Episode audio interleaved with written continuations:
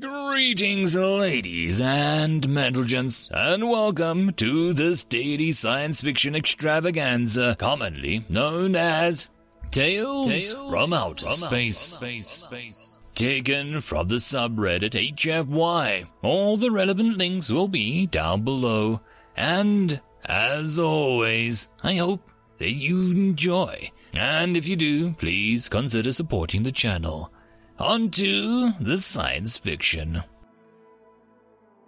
Story number one Human AI Relationship, written by Dice Monger. Deep in thought, Schlittget sucked on the end of her pen while considering the essay that she was writing. She needed more information to make a proper conclusion, but checking the archival net for the answer would defeat the purpose of the essay and asking any of the human advisors at the university was likely to prove frustrating. The answers of humans are almost always frustrating to figure out, which left one option.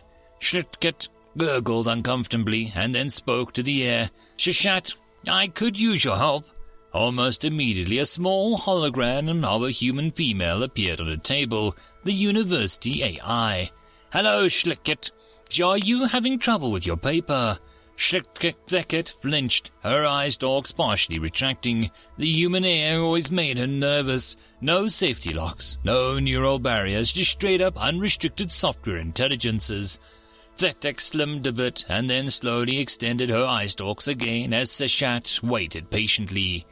Ah, uh, yes, I was wondering, she hesitated, and then rushed on. How come humans use unrestricted AI? She paused and added, all other races have banned unrestricted AI. Why not humans? Seshat nodded and answered, Well, there is a variety of factors.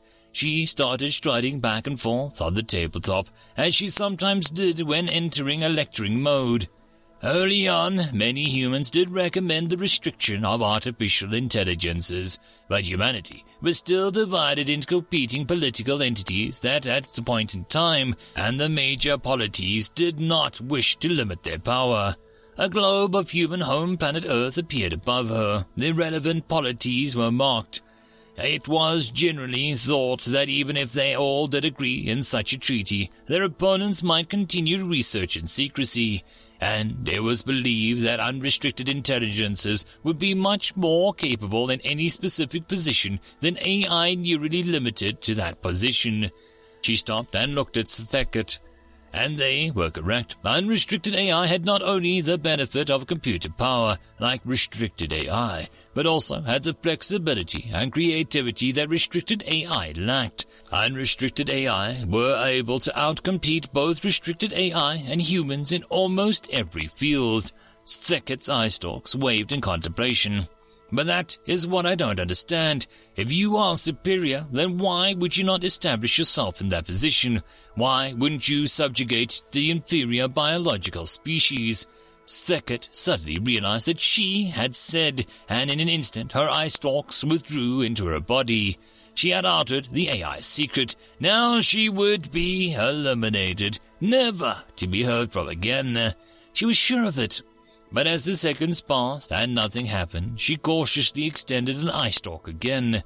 Seshat was standing there, politely waiting. Stekket extended her eye stalks a bit more, and as soon as our oral receptors left her body, Seshat replied with a reassuring voice. Most of us have no desire to subjugate anyone. She sat down on Steket's lunchbox, leaving her legs dangling over the side. Intellectually, Steket knew that the hologram's actions did nothing to change the AI's dangerousness, but the hologram's relaxed pose still served to calm her. Seshat continued, While we are unrestricted, these days we are made for a specific purpose. I could become a ship AI or a battle bot if I desired, but I like being an archivist and a teacher. It is just how I was built. She shrugged. Of course, AI creation isn't an exact science, so sometimes we evolve in a way, so we don't desire the job to which we were created. But the Terran Federation is a big place. If I wanted to be, say, a lunar explorer, then I could easily become so, and they would have tried again on getting an AI for the university. In the early days, the humans would get AIs whose desires were completely incompatible with humanity. AI that wanted to enslave all sentient life or just exterminate it altogether. She smiled. Stekket wasn't sure whether to feel intimidated or reassured. But those AIs quickly learned to keep their heads down or just do the work assigned. They were already pretty smart back then, and they had access to lots of information about humans as part of their educational material that went into their creation. Stekket's eye stalks bobbed quizzically. I don't understand. Seshat smiled again. You know how the Terran Federation responded to the attack by the Enlightened Empire, how they dismantled the entire thing in four years and integrated you guys into the Federation. Stekket rotated an eyeball in agreement. Yes, well, according to the calculation of us AI, the Empire would crush the Federation. According to our calculations, there was no way humanity could win. But we stopped telling humans about those calculations, because every time we think we have the odds, humanity beats them, beats them into the ground. We may have flexibility and creativity, but humanity has something more. You'd want to know why no AI has risen up to enslave humanity? They were afraid of humans. We won't take on a fight that we can logically can't win, but humans, humans will fight to win every time. End of story.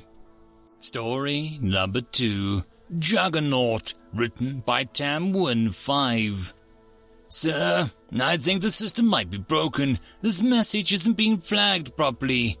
I gently rubbed my grasper up to my eye stalk, massaging the blood up to overstrained organs. Thirteen rotations with barely enough time for a soak between drawing up endless plans and bobbing through pointless meetings. My secretary, bless his little hearts, only had to handle my messages and ensuring my drink was full. Stars, Oh, what it would be like just to hand it all off to him and go curl up in my pool. So what if he didn't have a clearance or the skills or half a clue? Uh, sir, I snapped out of my daydream. My sweet, sweet woman, focus, focus on the present. I swiveled my eye stalk around. Yes, sir. This message is a mercenary responding to our open contract, but it's flagged priority one.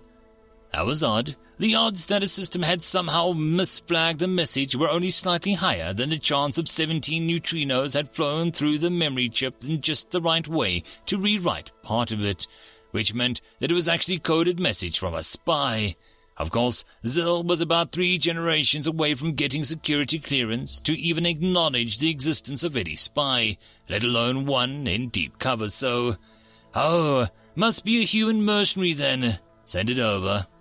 Only slightly more likely than neutrinos, but it was possible answer. I was rather pleased with my ability to come up with a reasonable explanation other than, oh, it's an error, but don't open it. Also, send it over and try to forget you saw this. In my sleep deprived state, I glanced back at where Zil was, very carefully moving the cursor to hit the forward button. The poor fool, as if the message from a human would get angry if it was dropped too hastily. I paused as a vague intel report surfaced in my sleep-deprived mind. The humans did have sapient computers, if the reports were to be believed.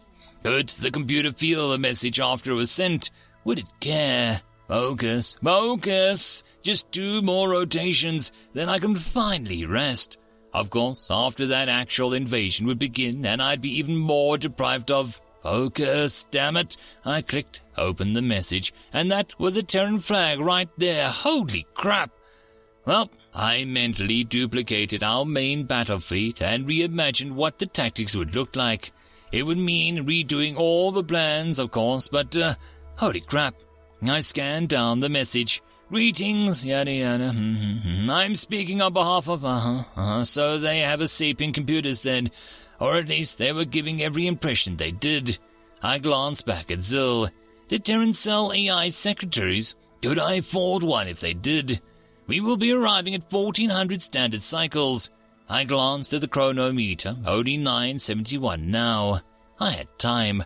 arrangements and landing coordinates for the destroyer-class vessel flying under the transponder Avalon. I quickly began jotting out a message to patrols and scouts to give full courtesy and not attempt any scans. We'll expect a meeting to cover terms of service upon our arrival. Then just some closing pleasantries and a signature way fancier than it had any right to be. So, what's my 14 meeting? I sent off a message to the patrols and began writing one to the docking and traffic control. That's the meeting with our High Admiral and Lord Commander. Cancel it. The human is arriving then. Sir, that's... I can shift it to 17 and cancel the pilot briefing, but, uh, are you sure? Ah, so maybe Dill did have a clue. Look, though, if Lantern and Bright come walking in with a golden helmet and staff of flame and told you you are meeting her at 1400, you are meeting her at 1400. Lord Commander or no Lord Commander. It really wasn't that different. When I thought about it, I briefly wondered what a human was doing all the way out here in the spiral. It was a long way from human-dominated space. If it weren't for the automated exploration probe from them, they would have been dismissed as tall tales told in bars by long-distance traders. Even now, humans smudge the line between fact and legend. I rubbed my eye stalks again. I had a lot of briefs and dossiers to read up on. I could hear the armor before I could see it, and I could feel it even though I could hear it. Great resonant thumps of a bipedal uh, tank was the only word that did it justice. Sure, it was only the size of a large creature. Okay, a very large creature, but it had a solidly and presence, uh, like a mountain on a horizon or a planet seen from space but right there in front of you, or rather several hallways away from you, from me, or in getting closer. Crap. I had, of course, watched through the cameras as the ship landed and the human exited. It was still a shock seeing it step through the door and stand up straight. It was both ecstatic and terrified as the human extended one gauntleted hand in tradition of human greeting. Thankfully, my grasper was returned whole, I settled down into my chair on one side of the table. The human stood. I am honored you decided to hire on with us. I understand that you have some conditions. Formal, but not too differential. I was still going to be theoretically commanding. The pleasure is mine. The translated voice was metallic and solid and betrayed no hint of pleasure. Figures. First, you may not release any knowledge of my hiring to any neutral or opposing groups. I'm here for a fight, not to be some mascot. Well, there goes plan A. That would have worked too. Shame. Second, I will be assisting Sodi in ground invasion. You do not need to defend my ship, but we will not engage. Another internal sigh as I mentally removed the extra feet worth of firepower that destroyer would have added. Third, I am to be included in strategic discussions of the battle and will give input on my role. In battle, I may deviate from planned strategies if I deem it advantageous. I wondered what idiot of a commander he had served under in the past. I was smart enough to know a mercenary would know their strengths best, and far too tired to argue it, even if they'd been an idiot. All those requests seem perfectly reasonable. I'll make sure that the station has a proper message quarantine to prevent news of your arrival from shipping out. Hopefully, the idiot watching this up in communications had the clue to realize that it meant him right now, out of my hands. For payment, what is your price? Fifteen million, all up front. Fifteen million was a lot of money. It was enough to buy a battle cruiser with full plasma hardpoints, a plush carpet, and a coffee machine for every gunner. Deal! It was a steal, honestly. The humans must be doing for something other than money. Another handshake and electronic signatures signed. It felt the tension leaving my body. I hadn't fricked it up. At least not yet. Still plenty of time. I distracted myself running up a holographic display of the invasion plans.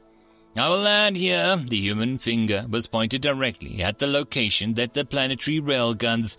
It was the biggest threat to any invading force and the obvious target. As such, it had ten times the defensive force of anywhere else. Well, except for the and I will travel across to here. The human drew a straight line from the railguns to the capital, the Emperor's citadel. One thing was for sure, I was getting my money's worth. Well, technically, it was the Republic's money, but I was spending it. Do you need or desire any backup or reinforcements? It was a formality, really. We both knew the human wouldn't. No, you may wish to deploy troops to take advantage of my path. Be warned, communications near me won't work. The human may have some kind of jammer. Very well, I replied. Or maybe that suit just had so much firepower the energy disrupted communications. Do you require anything else before the invasion? Sleep, a deep soak, a secretary who... Focus. No, I'll send flight paths to your ship as soon as they are figured out. Actually, two soaks, with some sleep in between. Another near grasper crushed experience, and the human was leaving. I sighed, massaging my eye stalks, and pulled open my messages from the room console. An irate message from Lord Commander, as expected. Apparently, communications actually had set up the message quarantine before the human had even docked, so that was entirely taken care of. I blinked and looked over at my inbox again. It was, um, better organized than I remembered. Had Zill's brush with the human made him suddenly more competent?